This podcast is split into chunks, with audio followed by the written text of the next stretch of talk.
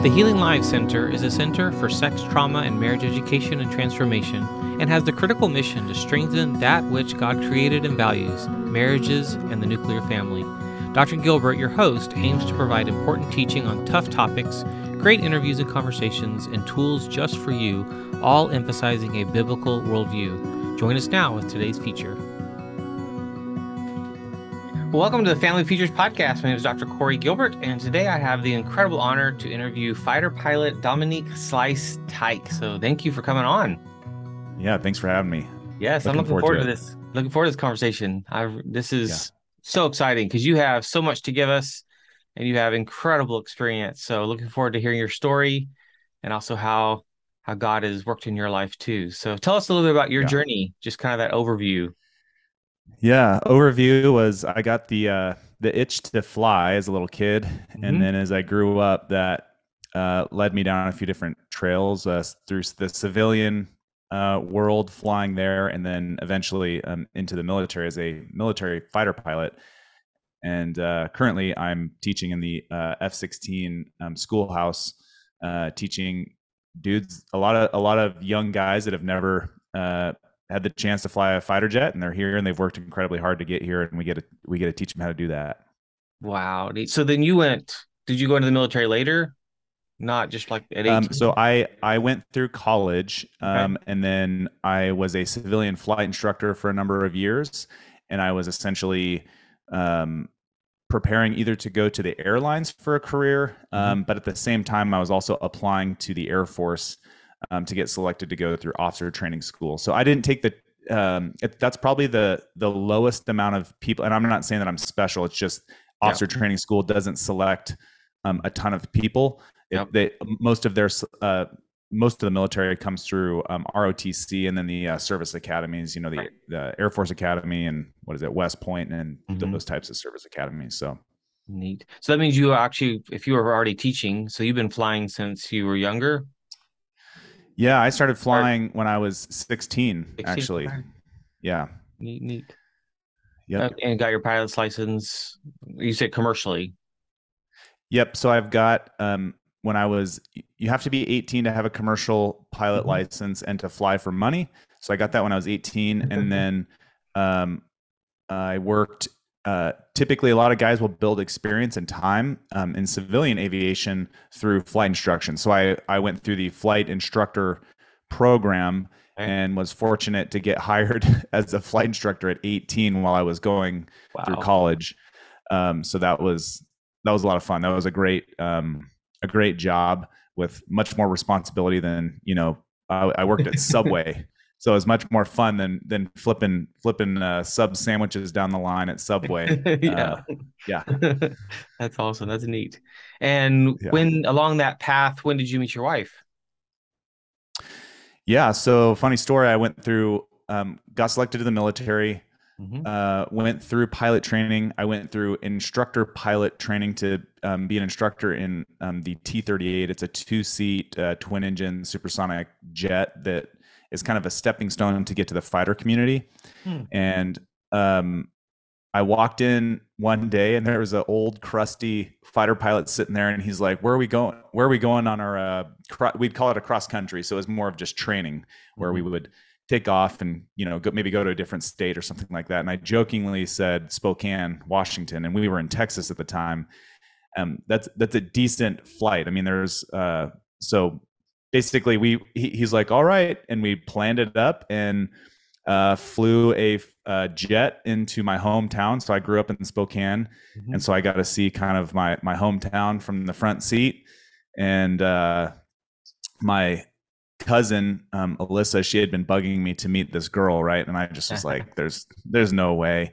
And so she showed up at the military base uh, with this girl that's my wife. And uh, yeah the rest is history that's awesome. And you guys, you guys have four kids now. Is that right? Yep, we have four kids. Little, uh, our little buddy just turned a year old the other day. That's awesome. So you're right in the yeah. middle of that, and the oldest yeah. is nine. Nine. Yes, yeah, so we got a we got a decent age spread between them. Nice. That's neat. yeah.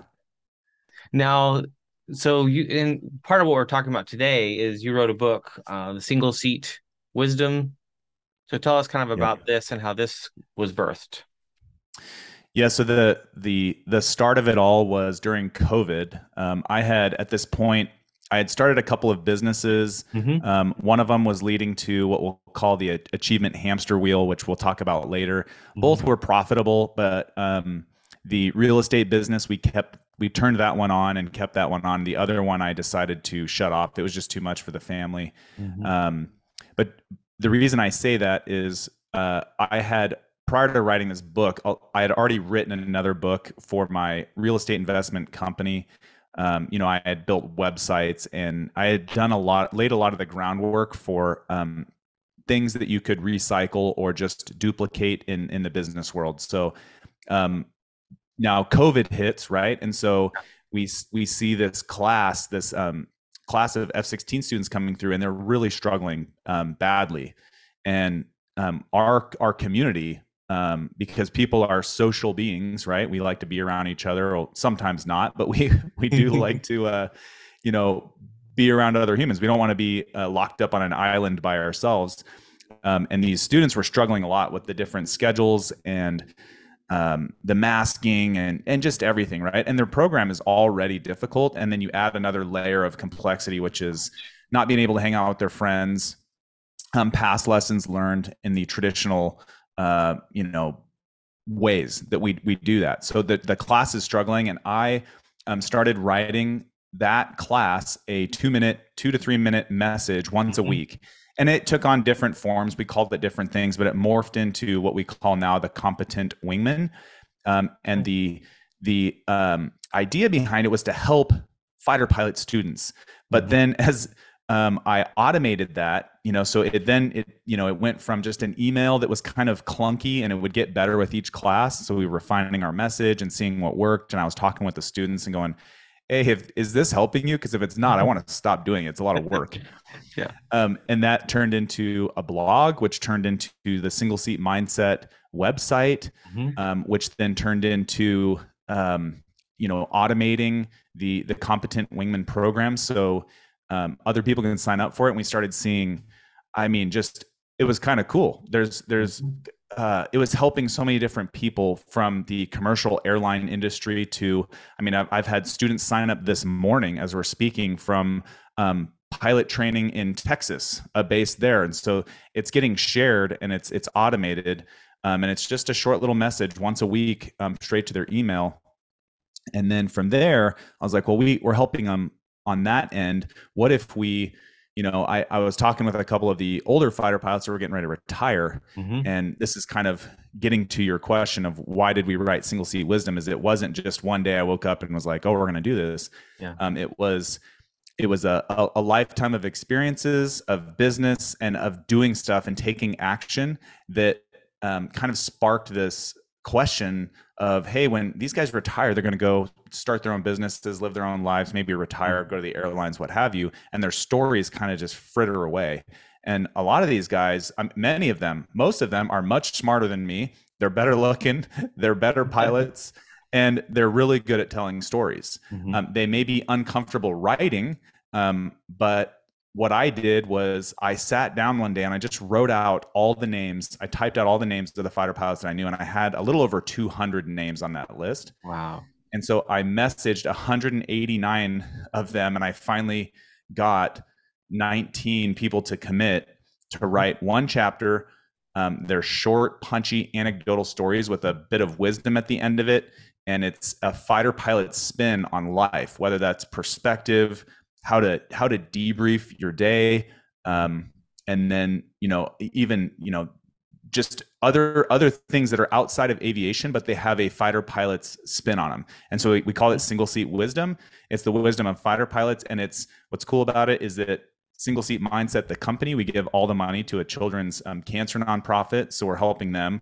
We're helping the next generation mm-hmm. and we're allowing some fighter pilots to put their their lessons on paper um, one of them that I'm really excited about in Single Seat Wisdom Volume 2, which hasn't been published as we're recording this, um, is my uh, flight commander from when I was a young fighter pilot. He had um, been um, back in the the Kosovo area era time timeline. So he ended up his jet went through a, a really bad um, catastrophic engine failure, and you'll have to read the book for the story. But it was it was it was cool because he wrote a story in our book, nice. and it was many years. I hadn't even talked to him for many years, and I reached out to him, and his story is it's really cool. It's it's a fighter pilot story about um, just you know what do you do when life hands you that kind of uh, mess and how do you how do you overcome that so that's kind of the the long story to how we got to writing single seat wisdom it is a series so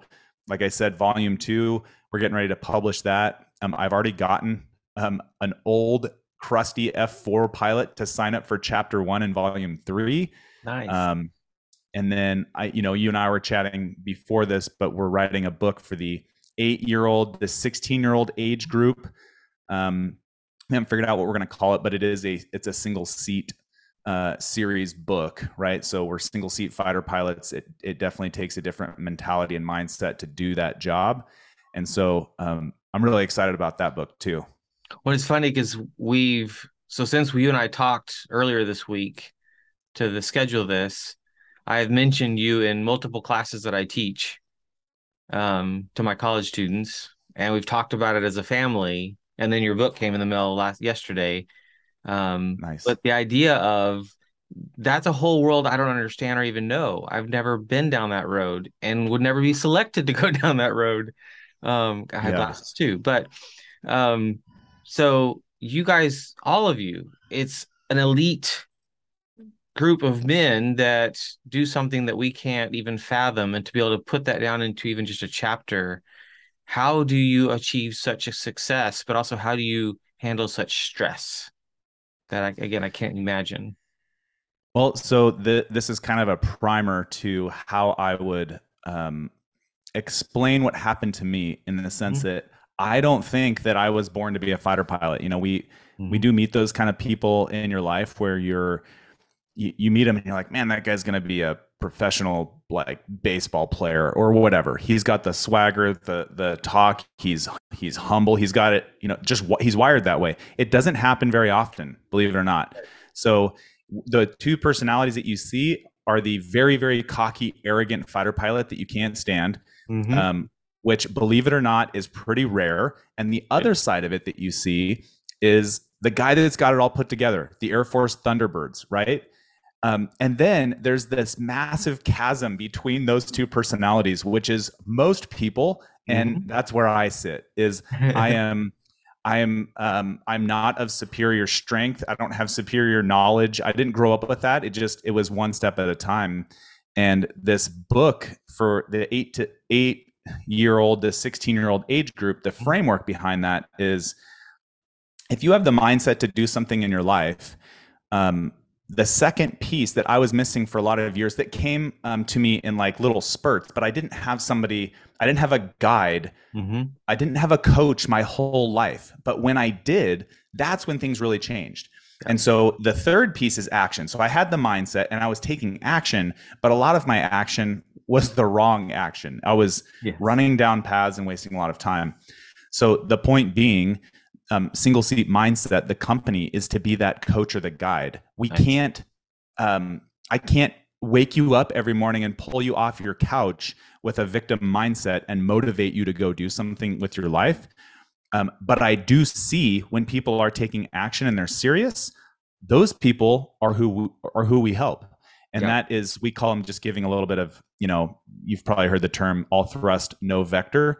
I was that guy. I was just ton of thrust. I needed somebody to put some fins on the back of my rocket so that I was going in the right direction. Yes. Right. So, I mean, I think there's there is a perception that you know fighter pilots have it all together, and, and I can tell you that that couldn't be further from from the truth. There are a lot of, um, you know, you mentioned your glasses.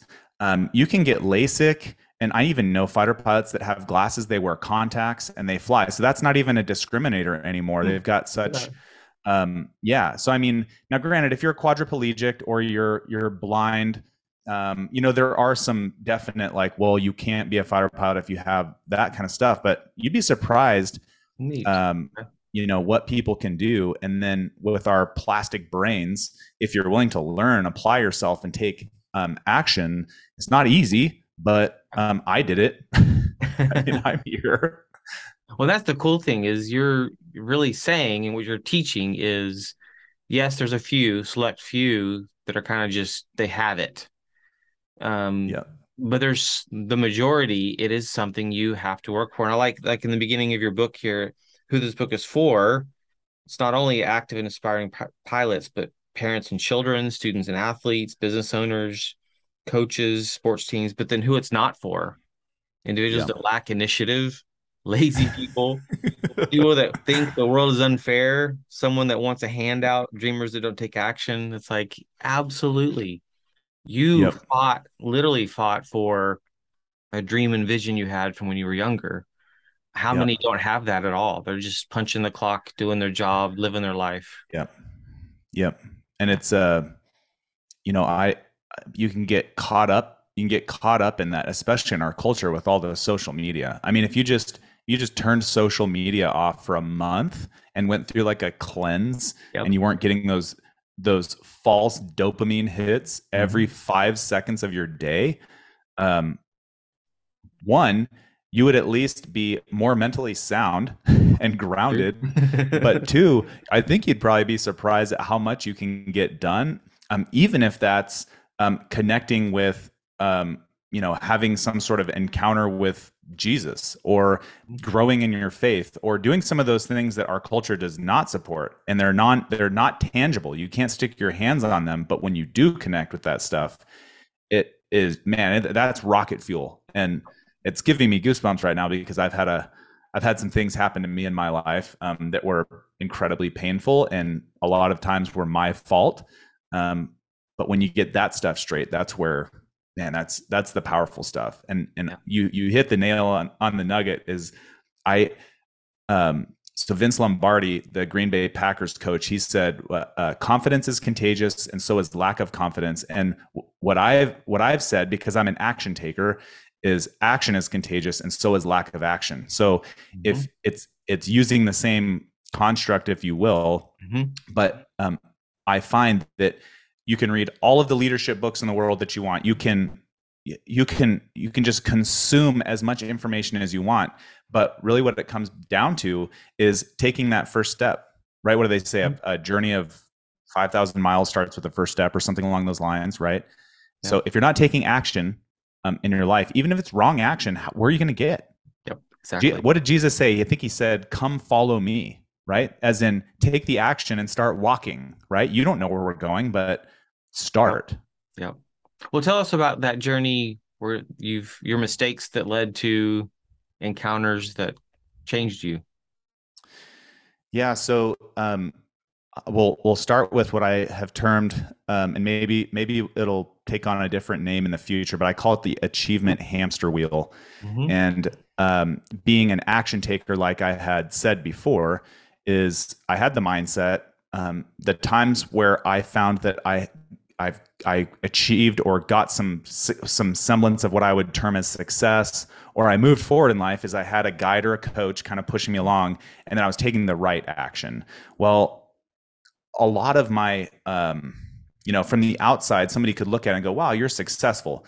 Um, the problem with that is I was a high achiever, and and for a, for a lot of years i didn't define what success was and then when i did define success um, and i achieved it and i got there i fell apart my story was over and i you know call it a midlife crisis um, what what have you yeah. but you know i did i guess what you would call achieve success but i was in this achievement hamster wheel because i would i would achieve something and then i would I would be left enough. with this feeling of not enough, yeah. right? And the thing is, is that that's not a bad feeling to have, but it needs to be for the right thing. Right. So I was, what what is this this concept? I think it's a a Greek concept of being. Um, I was free from a lot of things. Um, you know, I had achieved that mindset, but I wasn't free for the right things.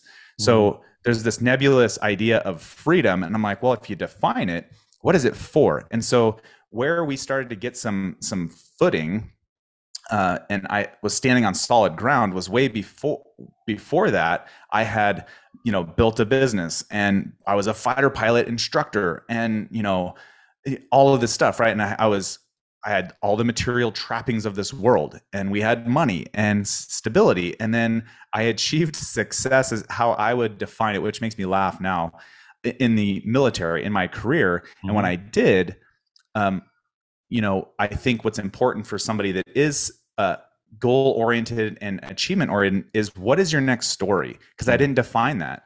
And so when I hit the end of my story, I lost my way. And yeah, I was like, what do I do with my hands? Um, you know, and I, and I, at the time, I did not uh, value in the correct way the family life. So my focus wasn't on that.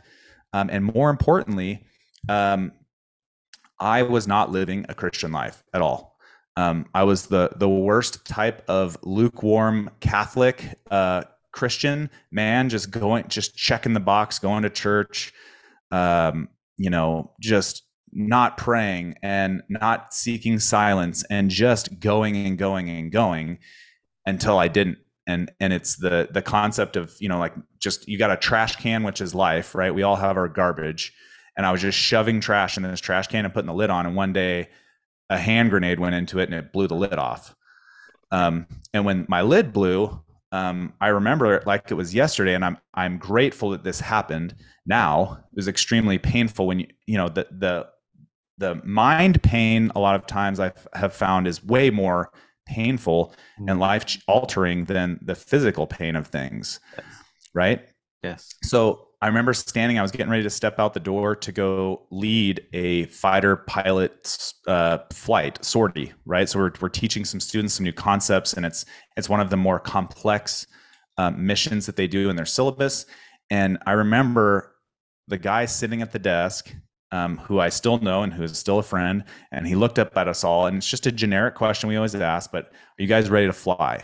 And I looked at him and I was like, no, I don't know what's wrong.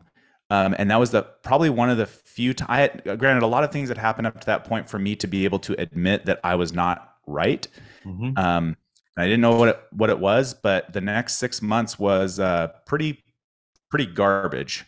like it was, you know, curled up in the fetal position, like talking to a counselor and just going, "What in the heck?" You know, just your mind gets stuck on these whatever 90 second loops. Mm-hmm. and my loop was a disaster loop right? And i just kept playing it over and over in my mind. And i don't even know how i got there. It was a life it's like you know death from a thousand paper cuts right?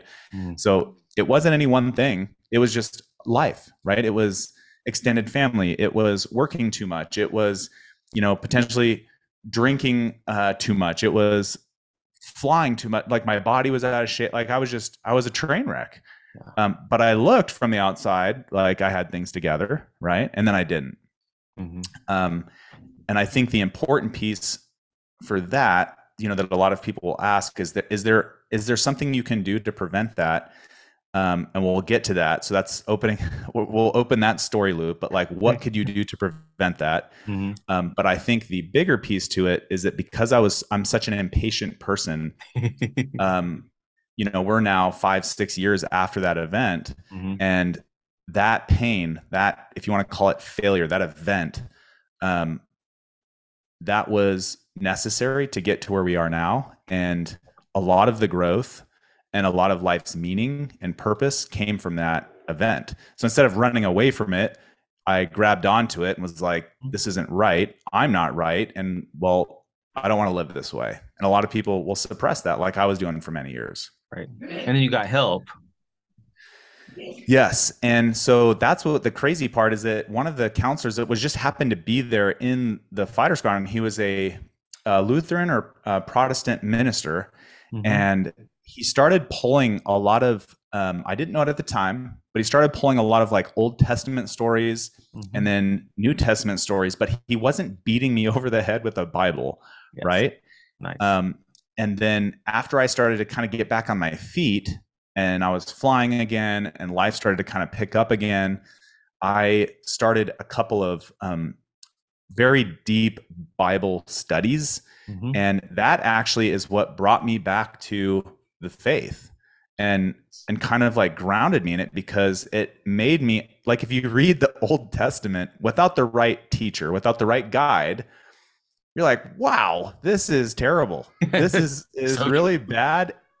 and the thing is, is that God was just laying out all of the lessons of what not to do. And guess what? In our broken humanity, we relive those lessons in every generation. Yes. And so it just it kind of was like, well, you know, other people can be broken. You can you can you can break down. That's an event. What do they say? It's an event, not a person. Um, and then you just get back on your feet and you and you you start again and you take you take action and and God will eventually, you know, with the right action and prayer and and focus on the right stuff, um, he'll he'll pick you back up. And it was the difference of the achievement hamster wheel of achieving things, mm-hmm. but then you get stuck in this hamster wheel of, of trying to achieve more things. Mm-hmm. And then it leveraged into, okay, let me define success. So when I'm taking, when I achieve all these things, I then know when I get success. The problem with that is success is very me oriented. It's very focused on me. I was successful.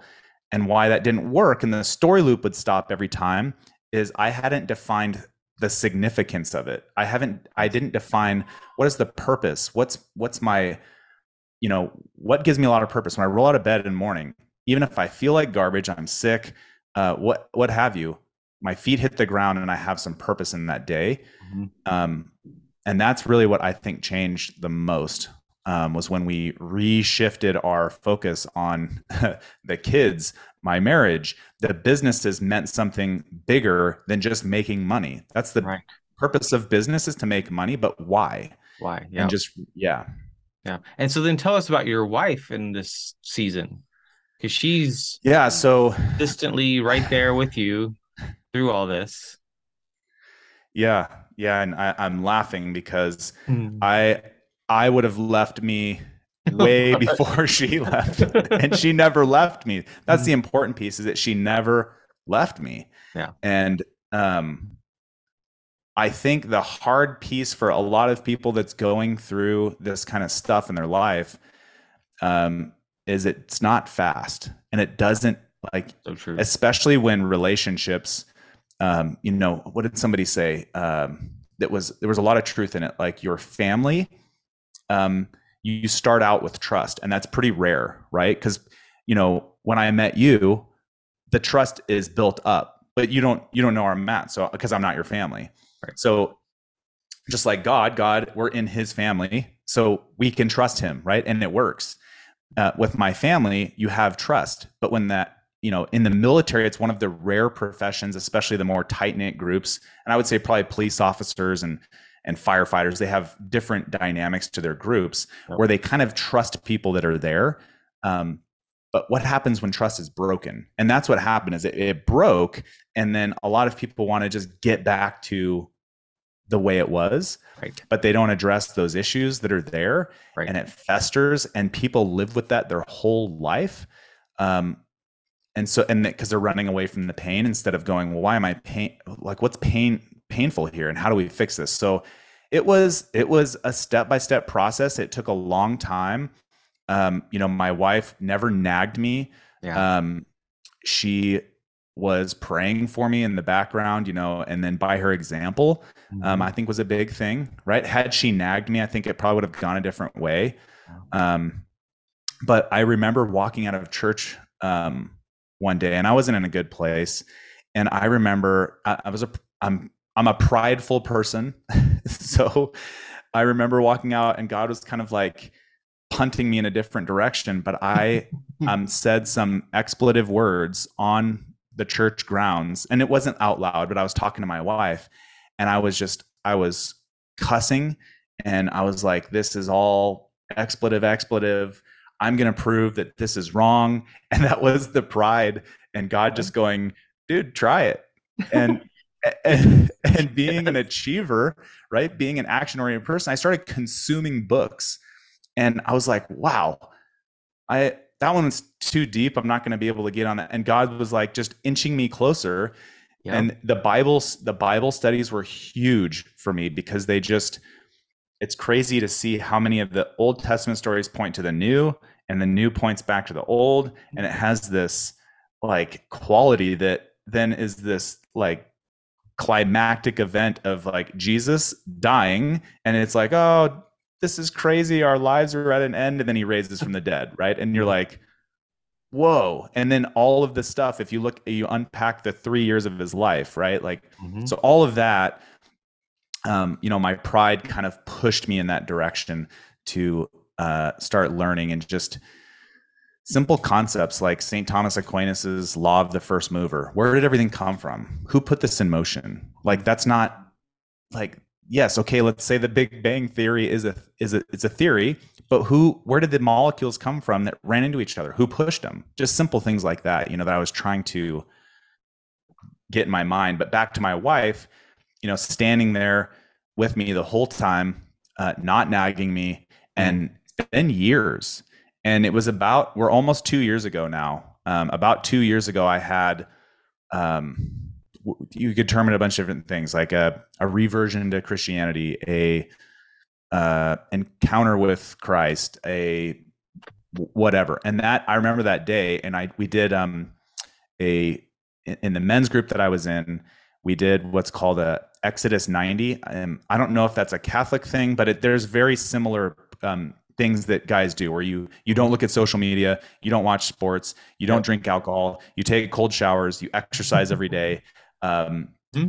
and it was and it was 90 days so we started it and it ended on christmas eve so christmas morning we woke up and it was over and those 90 days of just you know we would do a, a holy hour every morning so praying and reading every morning and then exercise and like I it wasn't any these are all first world uh you know problems that we have right like no mm-hmm. eating any sweets or treats fasting every day um and you look at all that and if if I told you one of the things you'd be like oh that's not a big deal but it was after about 65 days it just is it was I'm like I just want to go back to my lazy yeah lazy comfortable not lazy i'm not a lazy person but like a I just want to go back to my comfort. Comfort, yeah. Little creature comforts, right?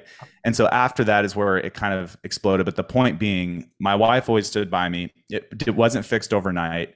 Um, she would go to counseling sessions with me as well, which were also painful because I would learn about how how I was not nailing it and I was not being the person I needed to be that Jesus wanted me to be. Yeah. Um, but um, I think it's probably one of the best things that ever happened to me. Neat. I heard that's I love that. She was faithful. She prayed behind the scenes, as you said, and she didn't nag you. And right there, we just I mean, there's a formula right there for a lot of the listeners of how do I how do I be faithful to my husband who's not being faithful or who's not getting it or who's just a knucklehead or um pride. Yeah. Big word. Scripture's very, very um open about um that being our downfall. And so and then you, what you've done is you because the single seat wisdom a single seat uh, mindset did that come from prior to the last two years even is that right no, no within that okay. all grew after that okay so yeah. then this has become you using what you know your world and then all those around you pulling in their wisdom to say because I, I look forward to my sons reading this book my two teenage sons and and what how can they see maybe even go in that direction but also see that they can achieve some great things but they have to actually set their mind towards it and where is god calling you like yeah. where does god want to use you you got married thinking well check that box in a sense. Yeah and then not realizing that god was putting a person in your life that's going to actually help mold you. And then those kids come and boy do they shape us. Um because i love because you've you've even said earlier that even the proceeds to this book these books are all going straight to cancer research. And and a big part of that is your heart to not make it be about money about more success in that sense the the way we define it in, in the world in america for, for sure but this is about yeah. much bigger than you yep and it's it's um it's even more than cancer research it's it's it's actually not cancer research. It's a children's um, cancer nonprofit. So hey, the funds are directly helping people that have children going through cancer treatments, right? Wow, and so you want to talk about, um, yeah, you want to talk about giving your life some significance or some purpose. And you know, this last weekend I went up to um, one of their golf tournaments, and the foundation during that golf tournament, it was the biggest turnout they've ever had, and they they kept over a quarter million dollars worth of funds being raised from 40 tables. Wow. 40 tables showed up. We we all played 9 holes of golf. We came back and and there were even families there with kids that are going through treatment and to to see that, you know, it it just man, it's it gives you a lot yeah, of purpose and it's impact. Yeah. And yeah. so now you now you have you've you've achieved things in your life, right? It didn't happen overnight.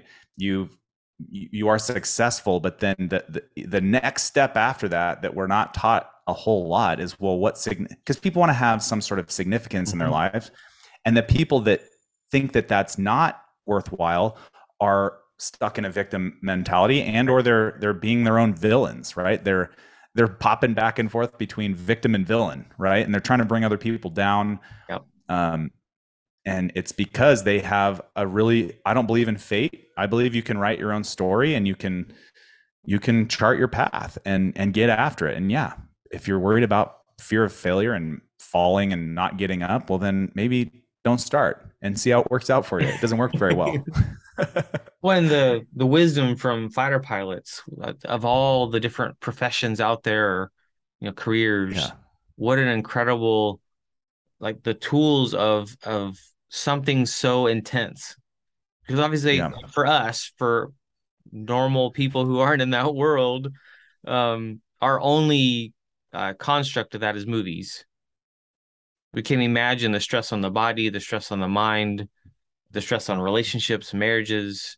And what's happened for you is also a reset towards towards your wife and towards your kids. That actually changes who you are and changes how you show up at work like it changes the whole system. Yeah. And I, I would say that you to, to add on to that is um, I actually am am a, uh, a, probably a better instructor once mm-hmm. that all mm-hmm. happened, right?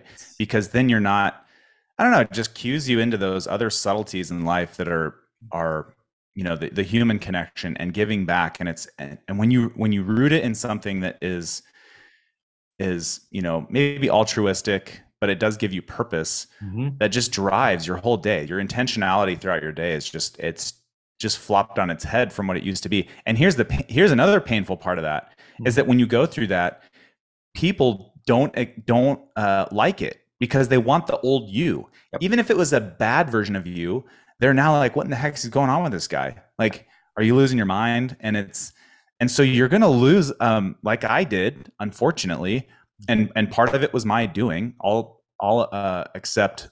Um, I'll take ownership for that. You know, I, I as you go through that growth and that change, I, you're going to mess things up during that because you're. Uh, I, I kind of like if I read the New Testament, and if you've watched the series uh, Chosen, mm-hmm. um, so the guy, the character that I disliked the most was Saint Peter. Um, and after the second or third episode, I had this like I was sitting there one night and I was like, "Ah, oh, crap! I'm Saint Peter." and I was like, "Why do I just want to punch this guy but hug him?" And I'm like, "Dude, because that's me." yeah. and and he's a fighter, right? And and the thing that's cool about that is if you have the right coach or the guide, mm-hmm. and they see that fire in you. Look what Jesus did with Saint Peter. Exactly. Right Love he it. just vectored him in the right he vectored him in the right way. And he's like he, he's like you know you're you're a pit bull and i can work with that. And uh and the rest is history right? Like he what he was the first pope of the church or yeah. So anyways but like it's it's kind of cool to see um if you have your purpose and you're you're grounded um and i would say in you know christian spirituality not free floating spirituality right. um but you have those those guideposts um man it is it's powerful and the the concept that um i kind of borrowed this idea from another person but you know, it, it, kind of goes from freedom to like there's this idea of freedom. I want to be free. Mm-hmm. Well, you're free from government tyranny. You're free from all this stuff, but what is it free for, right? So there's that concept of what is it free for? And then there's this idea of, well, I'm a spiritual person. Well, we know that. We're all spiritual people, but who gets to tell you the framework of that spirituality?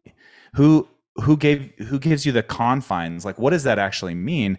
And Christian spirituality being free for something mm-hmm. and then mm-hmm. rooting that in Christian spirituality that gives you a lot of um, you know accelerated acceleration and if you if you choose like i could just choose not to buckle into the ejection seat of the jet mm-hmm. and then the jet breaks around me and i have to eject out of the jet and if i don't have my seatbelt on i'm not strapped in i'm going to be really free free falling like tom yeah. petty would say like i'm going to be free falling but then i'm going to i'm going to meet that very very uh, rough reality, which is death when I hit the ground because mm-hmm. I don't have my parachute strapped on correctly. And well, I was free, but it was not free for the right thing. Love so that picture. Yeah. There is like a little bit of, you know, we do need some confines. We do need a construct. And if you look at history, um, our broken humanity and broken history, if man is defining that construct, it doesn't work. It no. breaks every single time. Yeah. Maybe it started out on the right foot, but then somebody will come along and they'll mess it up because we're humans. Yeah. But if but if you look at Jesus, like the Bible, right? Mm-hmm. If you look at the Bible and like Jesus, uh, those stories all came true, and he did what he said, and he wrapped it all up in three years. Yeah. Um, so that that was kind of the the cool, powerful piece to just kind of understanding, like, well, what am I now that I'm free, whether that's financially free or whatever well what's it for and then how do i root that in something that is um you know how do i how do i take action and know that this will this matters because people want to know that they matter and that's with the free for i like i like that because um so many right now are free as in i can sleep with whoever i want. I can yeah. have an open marriage. I want polyamorous relationships. I want kill my child kill my baby. I mean it's scary. Freedom. We need parameters yeah. and it's getting scarier how those are almost seen as oppressive when it's like no let's go back to scripture scripture is very yeah. clear one man one woman that that's the ideal that children need a, a, mother and father even just there's something beautiful about the raising of kids in that context and that no you can't do this so one of the things that made me think about just a minute ago was um, you you said and you said you take ownership of this i guess partly but were there are people there are people that rejected you maybe during that season because you were struggling but did some go i don't like change and and because you're changing i'm distancing myself from you yeah and it wasn't really a, a distancing it was like a radical like just cut the arm off i'm done with this and that's tough if you're not yes. if you're not um you know people and there's there's different levels of friendship, right? Like there's there's guys that you maybe drink a beer with, or or friends that you go see a movie with, or. Whatever, right? And those right. are like, I don't know if that's if it's a type of friendship. It's not deep, but the friends that um that stuck, yeah, and that are part of my men's group, and that we still are great friends with, deep deep friendships, are the ones that, um, and I struggled this because I'm prideful for so many years is I want what's best for you. Yes. Right? I want what's best for you. And I think that you are better than me. And so th- those are the friendships, th- those are the deep ones that stuck where it's like, wow, dude, you bring a lot to the table and you're like a really good person. And I think that you're better than me. And I want what's best for you. So like, let me know how to help. Yeah. And you know, that, that is what's, what stuck around. And the other relationships, um, call them betrayal or or or whatever, right? And my be, because of my personality, as I was learning these things, and I had a lot of my old habits, and old mm-hmm. me was following me into this, and it was I'd use the word violent um, because um, a lot of times it was kind of violent how things happened. Mm-hmm. A relationship would violently fracture apart. Um, you know, just and it was it was violent and it shocks you right because you you don't normally experience those kind of things um, but after it happened and i saw it you know it's like the third time it took me like two days to get over it and then I was like, what can I learn from that? And yes, it was painful. Yes, that was a life, a literally a lifetime relationship that just dissolved within an hour.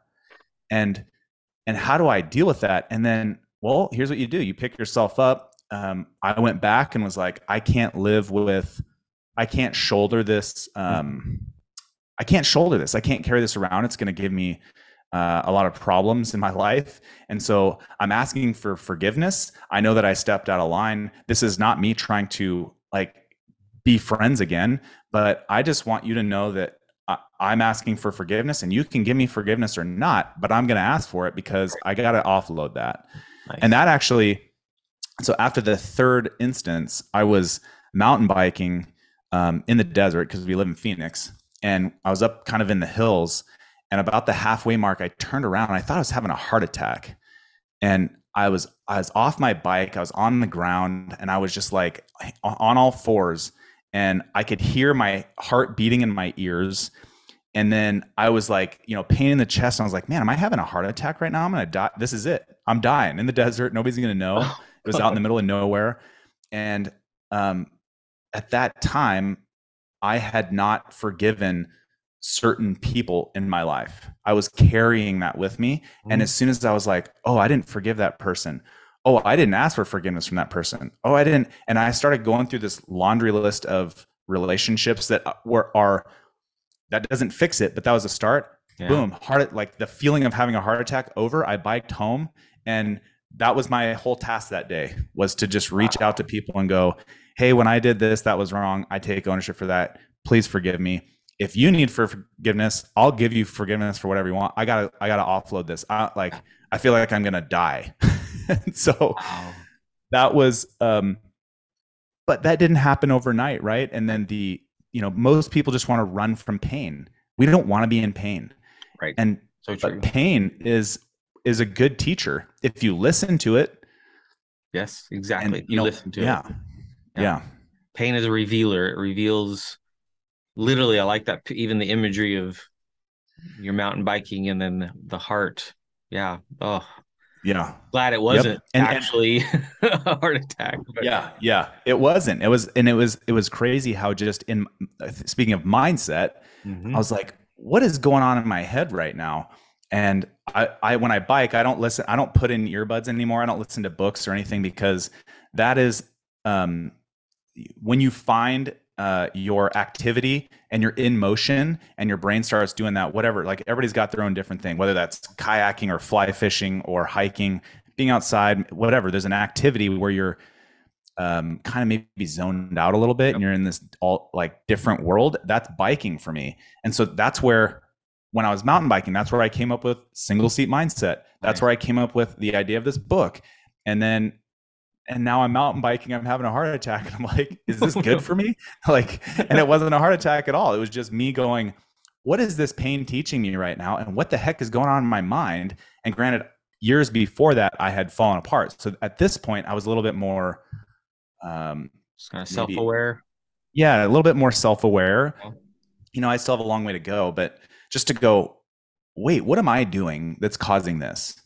And that's a that's a big change right? And and Huge. people aren't used to the old me right? And so i don't know as you as you go into that don't don't fear uh, what may what may stop you from actually breaking down and going through that pain is the fear that you're like well i just can't like go. I need my paycheck and i need my car and i need and i'm like well no you don't. You I'm want afraid, it. Yeah afraid to confront my spouse on something or i'm afraid to reveal something to my spouse and tell them the truth and that fear just spirals you and spirals you into darkness and satan what does satan want? He wants you in the darkness. He wants secrets.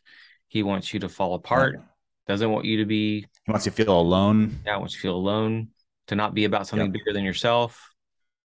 Yeah. my i used to have a motorcycle that had speakers on it. I've ridden motorcycles my whole life adult life. Um so my harley that i have now i purposely bought it with no speakers just stripped down because of that. I want to be able to. I used to listen to podcasts, but it was like I lost yeah. this space in solitude. That solitude is a space where your brain rests and your brain.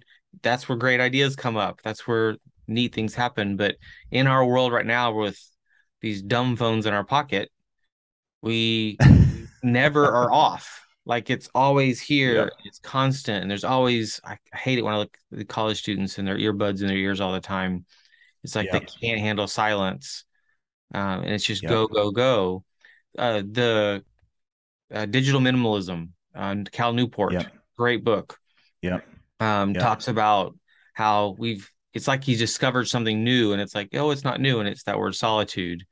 That when we listen to like five podcasts in a row, we don't remember them. They just kind of pile on each other and fade away. Versus pausing between and kind of meditating on what we heard that's what gets us into our short-term memory into our long-term memory and actually does something and impacts us we need to slow down yeah yeah and that's actually uh, i'm glad you brought that up because that's uh, where i started mm-hmm. even you know even before all of these painful things um, but after i had gone through the crash or whatever you want to call it as i'm picking myself back up mm-hmm. I would wake up, I would go to bed early. That's what started most of it. Is I would go to bed because I could control that time. We could get the kids down to sleep and I'd go to bed. So I would get I would get good sleep and then I wouldn't stay up and have uh, you know, a shot of whiskey and I wouldn't watch a show and I wouldn't mm-hmm. uh, surf the internet and I wouldn't look at social media and and then I would wake up the next morning I'd be refreshed and the kids would still be asleep and god forbid we actually have some silence right? Which even in our culture, when I started doing that, I felt selfish. I'm like, oh, I like my wife doesn't get silence, or like I don't, I don't know. I was just trying to like compare myself, and I'm like, no, if you want to call it being selfish, do it. You need to do it. And so I was like, all right, I'm gonna hit this hard. Uh, I'm gonna do 15 minutes of silence. Just guess how how long that lasted. Not very long. 37 seconds. Good. Yeah. I could not sit still. And yeah. so even now, five minutes for me is an eternity. Mm-hmm. But just sitting there for five minutes. And so here's actually what helped me for those for those listening. They're like, man, that's me. I have a hard time sitting still. Um, put a pen and paper right next to you, and um, if something comes to mind where it's bugging you, just write it down. It'll it'll just go out of your mind. Yeah, offload yep. it. Offload it. Just offload it all onto that paper. Most of it won't even matter.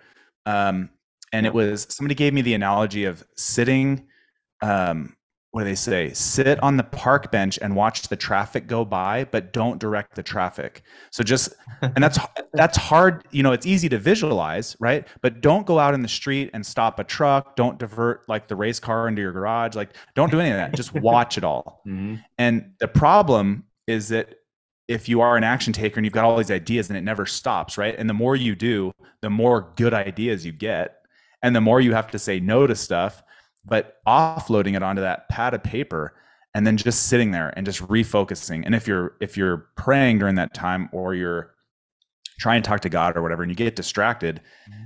you know maybe maybe the devil or whatever's trying to like poke you a little bit to get you discouraged because now you're supposed to be praying but now you're you're yep. not because you're focusing yes. on worldly things and you're like no no no it's fine like just push that aside and just start again yep. and and i think it was um I think it was Saint Teresa of Avila. She said that desolation, right? So you, you feel desolate, you feel like God isn't helping you, you feel kind of abandoned. And it's this idea that um, God just wants you to show up to pray. And that's that's where you start. And even if you don't and, and in our culture, I want to feel something. I didn't feel anything. And it's like, well, you you prayed, you spent some time with God, and at the end of your life, you've been talking to him your whole life. Maybe he's been quieter than he is to most, but you have you have a conversation you have a relationship and i think there's something that says something along the lines of like be gone from me i never knew you right? I don't know if that's the correct quotation but if you never talk to god yeah, you, you, don't have this you don't have the relationship he's going to be we, we we don't act like it but we will be going to hell. And he's yeah. saying no good and faithful servant. Yep. Yeah, that's a beautiful come this way. Um, yeah yep. come in and yeah. That's what we want. And yeah. I think of all those individuals, even fighter pilots who actually have done incredible things. I think even just different individuals in the military, they've done great things, but for what purpose? And in the end, yeah. they are they feel purposeless. Think yeah. of all the vets who are actually totally mistreated in our country because of lack of care because they've lost their way. And it's like that purpose and having a bigger picture for yourself is what matters which yeah, even it doesn't have to be something bigger like can't kids and cancer. That's great. It's beautiful. Yeah. Sometimes it's your wife, your kids. Yeah. Um, but even doing, you know, leading, you're you're teaching. It's not like when you go to work, you're teaching something like I'm going to teach you a skill like welding or this yeah. is a little higher stakes in terms of mistakes means dead. Yeah.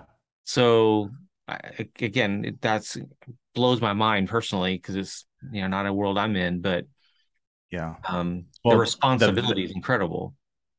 The the veteran piece of that, I'm I'm also glad you brought that up because, um, there's as as I so I called it a death from a thousand paper cuts, right? There was a bunch mm-hmm. of things that were adding up to when you then crash and you crash and burn and you're you're trying to pick yourself back up but you can't or whatever and then you're turning you know the doctors are giving you drugs that are covering up what you you should be addressing. Yep.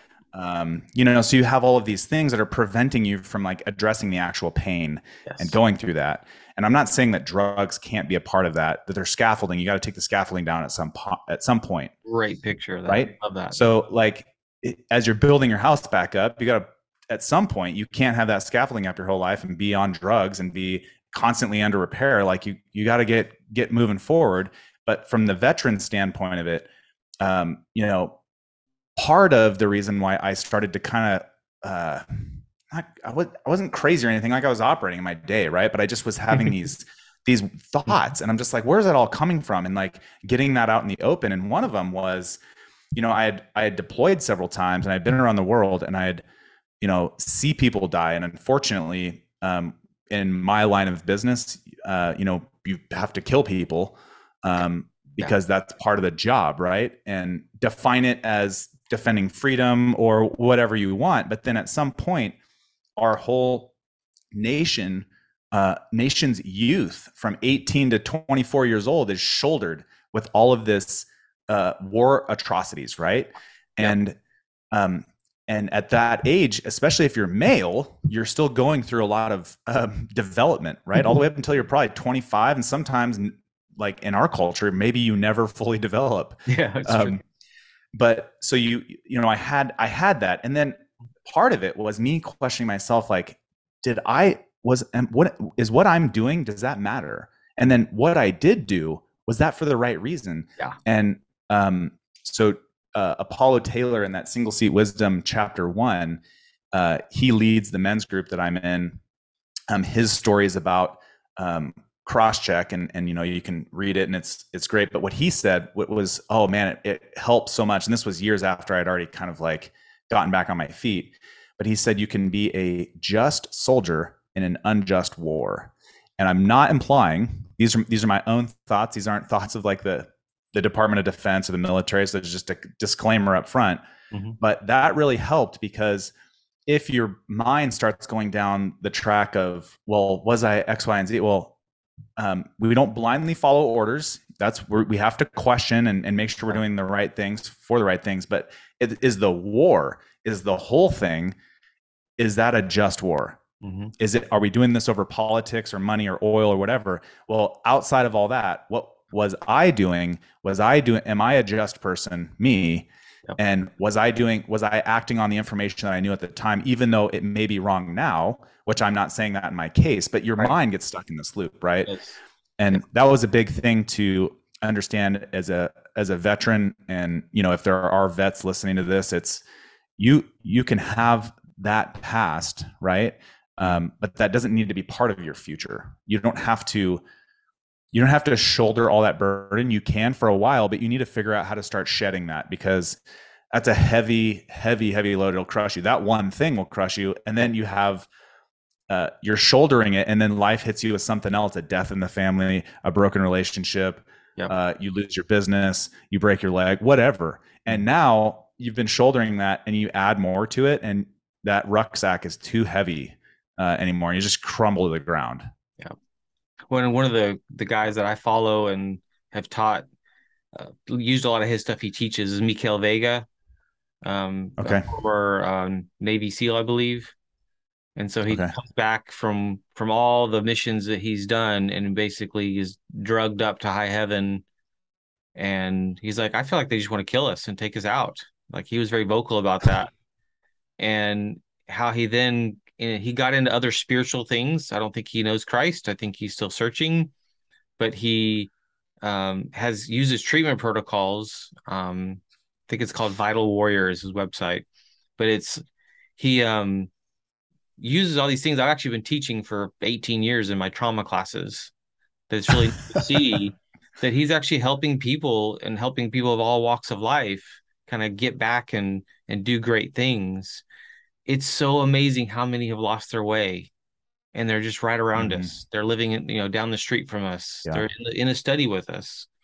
And they really want yeah. to do great things. They want to be something that's that's great, but they've lost which your single seat mindset and single seat wisdom is very much saying, hey, there is a path. Um, sure. There's, there's wisdom here, and you can follow this. And I love that you said that when you had a coach, you had some direction. When you didn't, that's when you actually floundered a little. You you weren't stopping. You're still going to do. yeah. Uh, which yeah. some stop and they sit on the couch and they're not going to do anything. But um, yeah. we need to be moving towards something. And what is it? What's that purpose?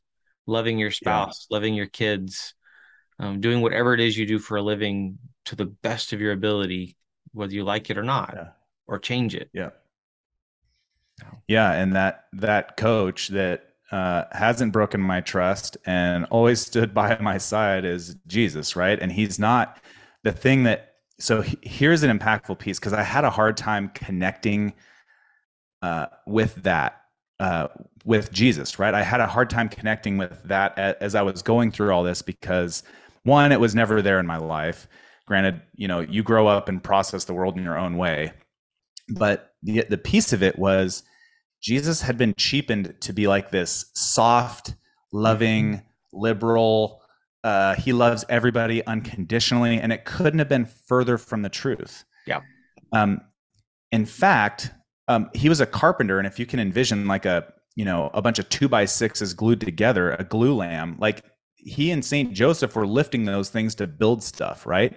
So not only was he jacked and strong, yeah. um, if you read the story about him cracking the whip through the temple and and I've seen granted I haven't walked through the temple unfortunately but I've been you know at the baptism site and at the Jordan River and I've seen up into the hills um, and it's just a fantastic experience you know standing on Mount Nebo where you know Moses supposedly died and and just seeing the Holy Land and seeing that from like a biblical perspective and then seeing it also from like a jet perspective I've seen the whole I've seen, you know, unfortunately dropped bombs in like the city of Ur, uh, you know, in that area, right? Mm-hmm. So think like Fallujah and and all that stuff.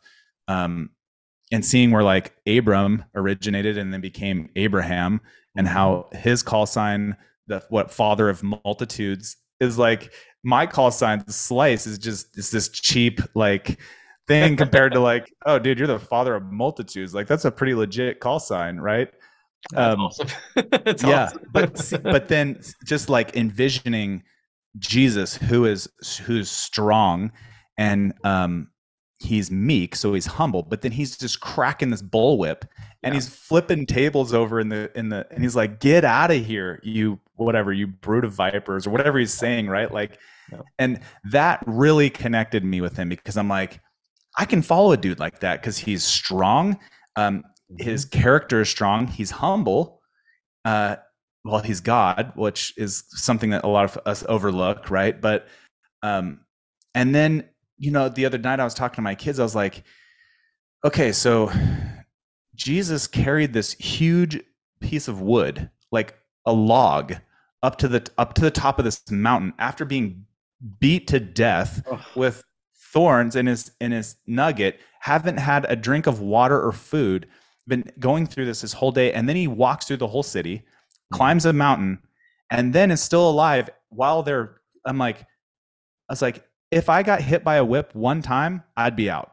Yeah. I was like so putting it in context for a man right? Because there's so many men nowadays that were either broken families uh, you know their dad like me unfortunately led a life where dad is there and he's financially providing but he's not there. I'm not present yeah. Um, you grow up without a father figure and you have a hard time connecting with somebody you've never met and then it's jesus and it's this it's this you know women explain it and women connect with it in a different way i think and i'm overgeneralizing the the sexes here of which there are two male and female um, but from a man's standpoint i want i want a dude that i can follow and go that guy's yeah. jacked i know we're gonna mission accomplished with him mm-hmm. um, because i can follow that it's you know it's it's that strong buff dude out in front that um, you know is just like this is the, this is the way you know it was funny that you say all that because the exact opposite was for me when i oh. saw like passion of the christ and i saw the visual of him throwing the tables and i'm like no because i had bought into growing up as a missionary kid and in the church the sweet jesus this nice okay meek that was actually a wuss sad to say but i couldn't get yeah. that i could see that. And so then when i saw that it's like no! To then realize oh, oh. that yes yes we don't want yeah. some little you know skinny little leader. We want someone who actually commands come follow me.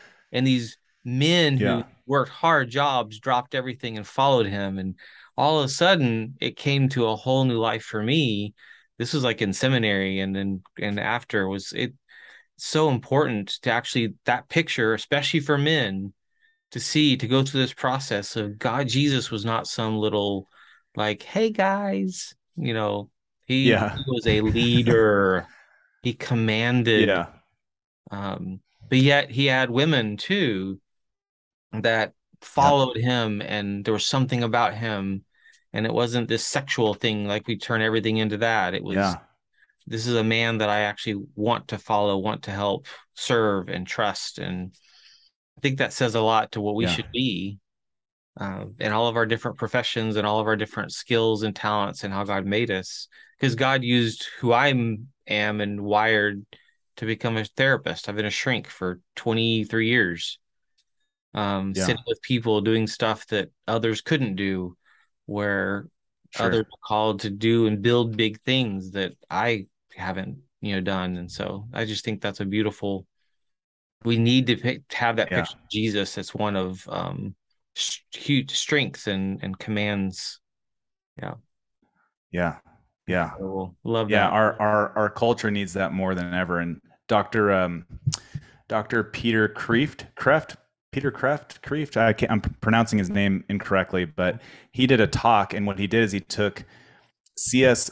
Uh, Lewis's Screwtape letters, and he, um, it's called winning the culture war and it's like i don't know maybe 30 minute talk maybe even less than that but he basically talked like Screwtape. if you're if you're unfamiliar listening to this it's the it's the the king of devils right like he's talking to is it Screwtape that's that i'm maybe mixing up the characters but anyways he's training the younger devils how to attack our culture in today's war so it's called winning the culture war and I actually paused and because I didn't believe it at first, but he said many, if not all of the things that are wrong in our culture right now are about sex. And not like sex like sleeping around, like sex like confusion between who we are. Our identity has been just ripped to shreds. Yeah. And you know, one, our identities are not rooted in in Jesus, right? So there's there's the first thing. So outside of that, now we are our youth um, all of the big institutions, corporations, schools, colleges, every bit of it is you are whoever you want to be. And that's even more confusing to an already confused generation.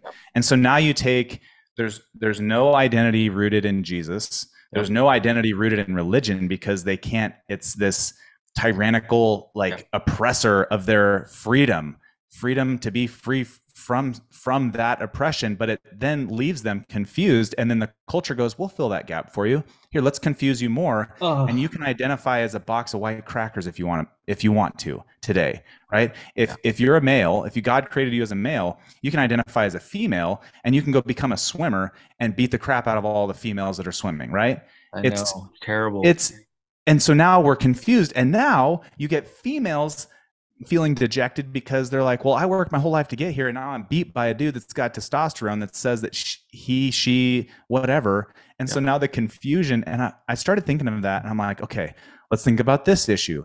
Is it is it because people are confused about who they? It's it's a just a confusion of your basic identity that God made you, that you mm-hmm. root your identity in God, and then God made man and woman. It's never been any different throughout all of mankind.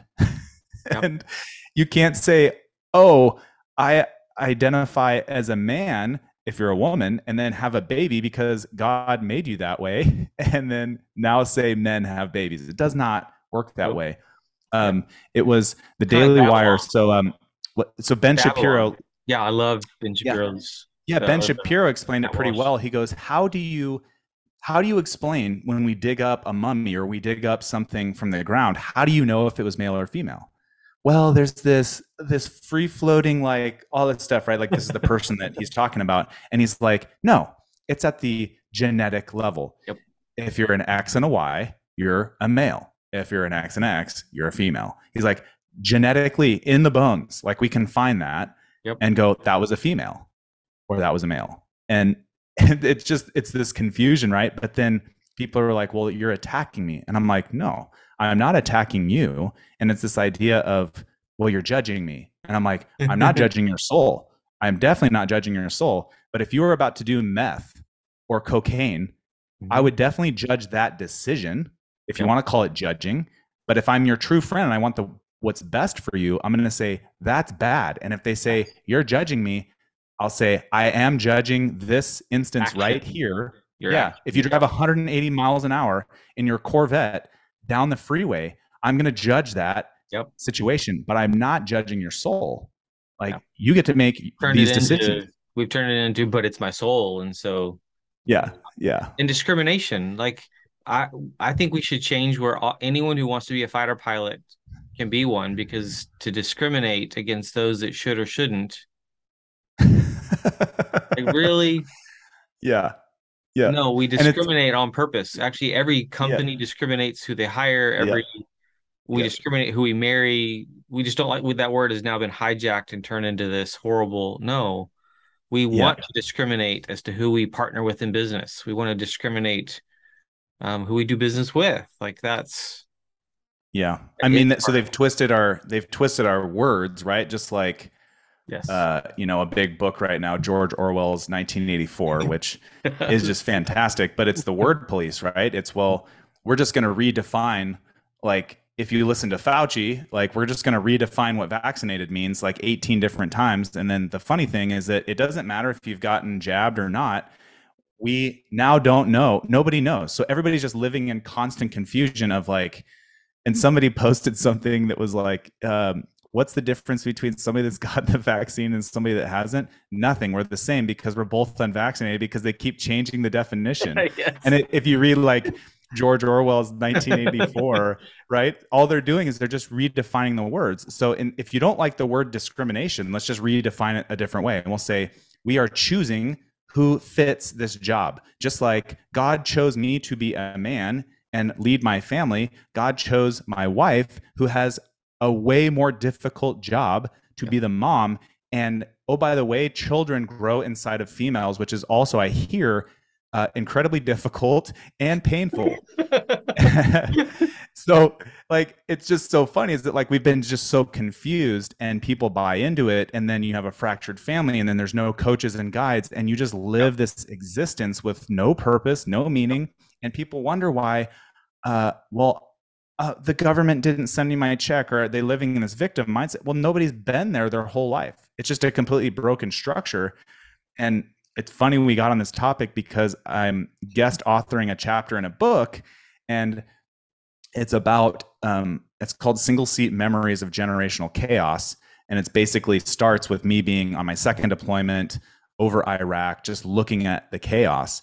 And at the end it's all of these stories and it's like how do how do we make because i love america it's the greatest country in the world mm-hmm. we have our faults but i've been to a lot of the other countries and they suck america's awesome yeah. and so i love america but how do we get america back on sure footing and i'm not going to spoil like the the end of the story because people will want to read it yeah. but a lot of it has to deal with discipline mm-hmm. and virtue in individual lives so we are lacking that we're lacking the discipline to wake up early. We're lacking the discipline to get after life. Um, we don't have the virtues, like even the theological virtues of faith, hope, and love, mm-hmm. right? We're just lacking that as a culture. Yeah. And when people find that, like myself, you're like, oh my gosh, this is so deep and it's so helpful. How did I not know about this? And it's been around for thousands of years.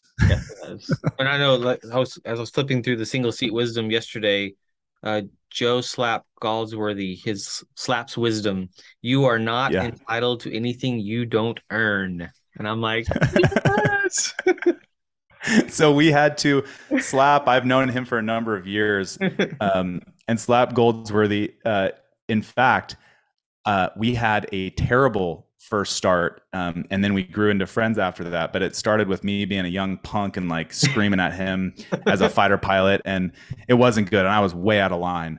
Um, but when he started writing his chapter i was reading i was like all right dude so if we have like a 20 18 17 year old kid reading this um, let's just take a couple of these edges off um, because we wanted to go much more aggressive with it, um, but we also need the message to be heard. Right. And that was the message that his grandfather, who was a general way back in the day and also a fighter pilot, was you're not entitled to anything that you don't earn. Yeah. And a lot of, you know, this is a concept that came out of I look at my kids and I'm like, you guys didn't go through the hard stuff that I had to go through growing up. Now, granted, we lived out in the country and and it was a little bit more hard living, but um, that inspired me to go i need to pick up my game as a dad right mm-hmm. i i'm not putting them in an environment that allows them to push the limits and be outside of an air conditioned home that's comfortable and you know yeah. and so like i've even had this talk with um, apollo uh, taylor the guy that wrote the first chapter in the first volume is how do we push our sons as men and put them in an environment that like almost kills them but doesn't. And so that they they step out the other side and go i'm a man. I stuck with my team and we did this together. And mm-hmm. it's not a bar mitzvah where you go oh you're a man now and you're the soft jesus and yeah. you just check the box. It's no you got you almost died and you made it and you did it as a team and god was right there the whole time and and then you grow through that right? And it was incredibly painful we haven't figured out the you probably have some some better ideas than i do but we haven't figured that out yet it's, it's definitely going to involve um, living out in the wilderness and and being off grid and being away we, from we do boy scouts and so it's been awesome okay. to do adventures and stuff and it's nothing that crazy but yeah. even just a little bit we do it's like you're uncomfortable but you actually learn to and i call it outdoor home ec like you learn yeah. to clean and um take yeah. care of yourself out in the wilderness. But like my oldest, he turned 16 and he bought his own vehicle and you know we helped with part nice. of it and it's a 1993 Jeep Grand Cherokee that has death wobble and we fixed that and he's learning yeah. he just bought a, a power steering reservoir because that that's leaking after we fix some other like so he's learning to fix things and then yeah. he gets up at 6 a.m and goes to a farm job every day so he just ended that this past week and this whole summer he was doing that and that my next kid's gonna be different though he's not gonna probably do yep. those same kind of things so it's learning that they're all so different yep and it's not a cookie cutter they all need to do you know the farm yep. job or they all need to do the um you know this kind of some guys are not going to want to fix their cars they're never going to learn i think they need yeah. to but um, yeah. if they don't in the future but it's skills we have a mm-hmm. skillless uh, young pe- young people today. They're skillless. They couldn't yeah. figure out what to do with a outlet messed up in their house or a leaky toilet. You know anything. Yeah. So yeah. Hey, I have a four year degree. Why aren't you hiring me? And it's like, well, the college, the institution that you just pumped um, several hundred thousand dollars into, they gave you a bunch of knowledge, but they didn't tell you how to practically and effectively apply that knowledge. So you have all of these little knowledge pieces. Good mm-hmm. job. That cost you a lot of money. It set you back four years. So now you're in debt. The banks are going to come after you. You can't practically apply your knowledge. You feel entitled to a job. And the dude that has a skill, like a, hey, I'm an electrician, journeyman, is going to make $60,000 a year. That's $45,000 more than you'll keep because you're going to spend all your money paying your debt. yeah. And guess what? That dude's going to be a certified electrician at some point. He's going to buy a couple of vans. He's going to hire other people. He's going to start his own business. And guess what? He'll make 10x what you ever made yep. because you got your sacred college degree. And I'm saying this from a standpoint I have two master's degree, an undergrad, multiple double A's, and all of the civilian like flight. So I've been through a, a, decent amount of schools. I've been through like three or four different military schools. Mm-hmm. Um, and the, the, where the rubber hits the road is where you take those concepts. We can't sit in church and go, oh, those are some really cool concepts, and then just walk out and not put those into action. Right? right? It's the action that is where you learn. So, granted, those concepts are important, but if you're not practically applying them in your life, how do you learn? And it's the same thing with our boys. Is that you know my, my boy loves it. Thank God. He's very much a boy and loves to like shoot it. He'll just sit there and shoot his BB gun for like two hours. Nice. He'll burn sticks and nice. uh, just do boy stuff and just be a complete disaster when it's time to go to bed, like when we're camping off grid and he's crawling into bed. He looks like just a ball of mud and he is yes. spent, right? And that is important, right? So those little steps, right? And and it just makes me laugh because I'm like, like you're saying, what what are they gonna grow up like? What skills are they gonna have? God gives different talents for everybody, but exploring those talents, opening that you know laying the groundwork as a parent to go hey here are some avenues for you to explore and learn what you're good at what you're not good at um, and then to put those put it into action well so, Ready, I, teach, set, I teach at a university and Corban University in Salem Oregon and um, uh, we I changed the degree to where across the country most degrees are psychology which to me is the okay. a complete waste of time really Okay. And so ours is a counseling psychology. And my huh. my heart is if you graduate from here and you go get no more education, you will beat out people who have higher degrees because you have the skills to do the work and to serve people, huh. to love people from biblically, but also practically. Sure. And 18 years doing this, that's what we see is our students have gone out and beat out people for jobs. Wow. They're boots on the ground in ministry and counseling. They go get their masters it's easy they fly through that. I love education but you're exactly right. A degree in gender studies or a degree in oh, like gosh don't get me started. Yeah i know. Open another can of worms. But yeah. like we have these degrees and these skill is still and the way you said that was like and you just wasted four years and in debt yeah what's your purpose what's the bigger vision for why yep. you're doing this my bachelor's is in music to completely sure but it got me into the next one, which then sure. redeemed myself there. But yeah, uh, yeah, education's yep. great, and I I still don't stop learning. You probably don't either. We study yeah, same piles of books right here, and um, yep. I love learning, but it's different when it's for a purpose. It's a bigger sure. vision Yep. Oh, these are cool ideas. Well, what are you going to do with all those ideas? Right. So you're learning to learn. You're learning to learn. And then as you put it into action, you're learning that those actions and you're relearning and you're refining and you're putting it into action. Yep. And guess what? It is painful. It's uncomfortable. You'll lose friends. People won't like you. Get over it. yeah. But, and I love the, you have a wife who has stuck behind, beside you through all your ups and downs and pride and me too. I'm oh, so boy. for my bride. Yeah. Um, and yeah. I don't, uh, I wouldn't be who I am without the woman that God gave me. She has yeah. changed my life in so many ways. And then the kids, same thing. Uh, we're just a few yeah. steps ahead of you with kids. Ours are in our team. Yeah. 12, 14, and 16. And um, I call them my experiments because they're not mine, they're God's. But, um, yeah, I look forward to my boys uh, reading this book yeah. well, and look forward to your other one coming out for specific yeah. for young people. So, yeah, I would uh, love to share that with you. And if, like my great grandma, this is her wisdom. She said, marry somebody that you like talking to because one day that's all you'll have. and I was like, so good. oh, wow. And I was like a young kid at this point. So I was like, what are you even, you're talking in crick. It's like Jesus telling a parable. You're like, what do you yes. mean? Yeah. But then years later, you're like, oh, yeah. yeah. And then knowing that like my wife, I love talking to her. I love just, I just love sitting there and just talking about life, whatever it happens to be, whatever comes up, right? And it's practiced. And it wasn't it's robotic at first, but you learn it. And then a lot of people go, "What is your? How does your wife like? What does she do in the business?" And people have this idea that I'm like, her business, she's running a business that's way harder than anything, all of mine combined. It's called being a professional mother. And she, you know, she went through school to be an RN and a nurse and all that stuff. And she is staying at home to do the professional mother thing because yes, we could make more money, but I might not ever see her. And at the end of the day, my kids are going to be in daycare and, you know, this, that, and the other thing. We'll never see each other. It's like, well, what is this all for? Money? And I was like, I can't, I can't get after that. yeah. And I hear that from young young 20 year olds all the time where they're they come to me and they're like i i just want to be a mom and a wife i'm like why do you say the word just like yeah. we have de- we have demeaned and we have actually shamed women into Damn.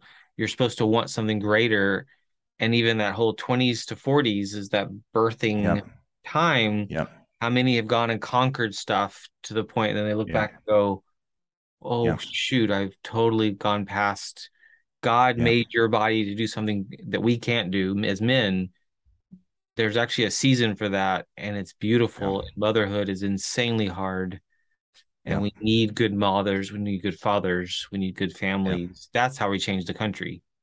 Yeah, right. and it's one person at a time. One, and it's time. through action. It's through that action and your example, and it just that example is contagious it spreads and even if you've missed if you're a, a, woman like i'm like well what would a woman do if she's like 45 and she's like well i missed it adopt some kids there's kids all over the world like let's say you did build a big business you got a ton of money like well then share that share that wealth with kids that maybe never had that chance Make so i'm like there's even like that's the that's the cool thing is if you are rooted in christianity there's always other you can reframe a situ a bad situation which there are extents to that, but I'm a glass half full kind of guy. Yeah. So it's like, how do we reframe this and learn from it and move on and grow versus, oh, life's over.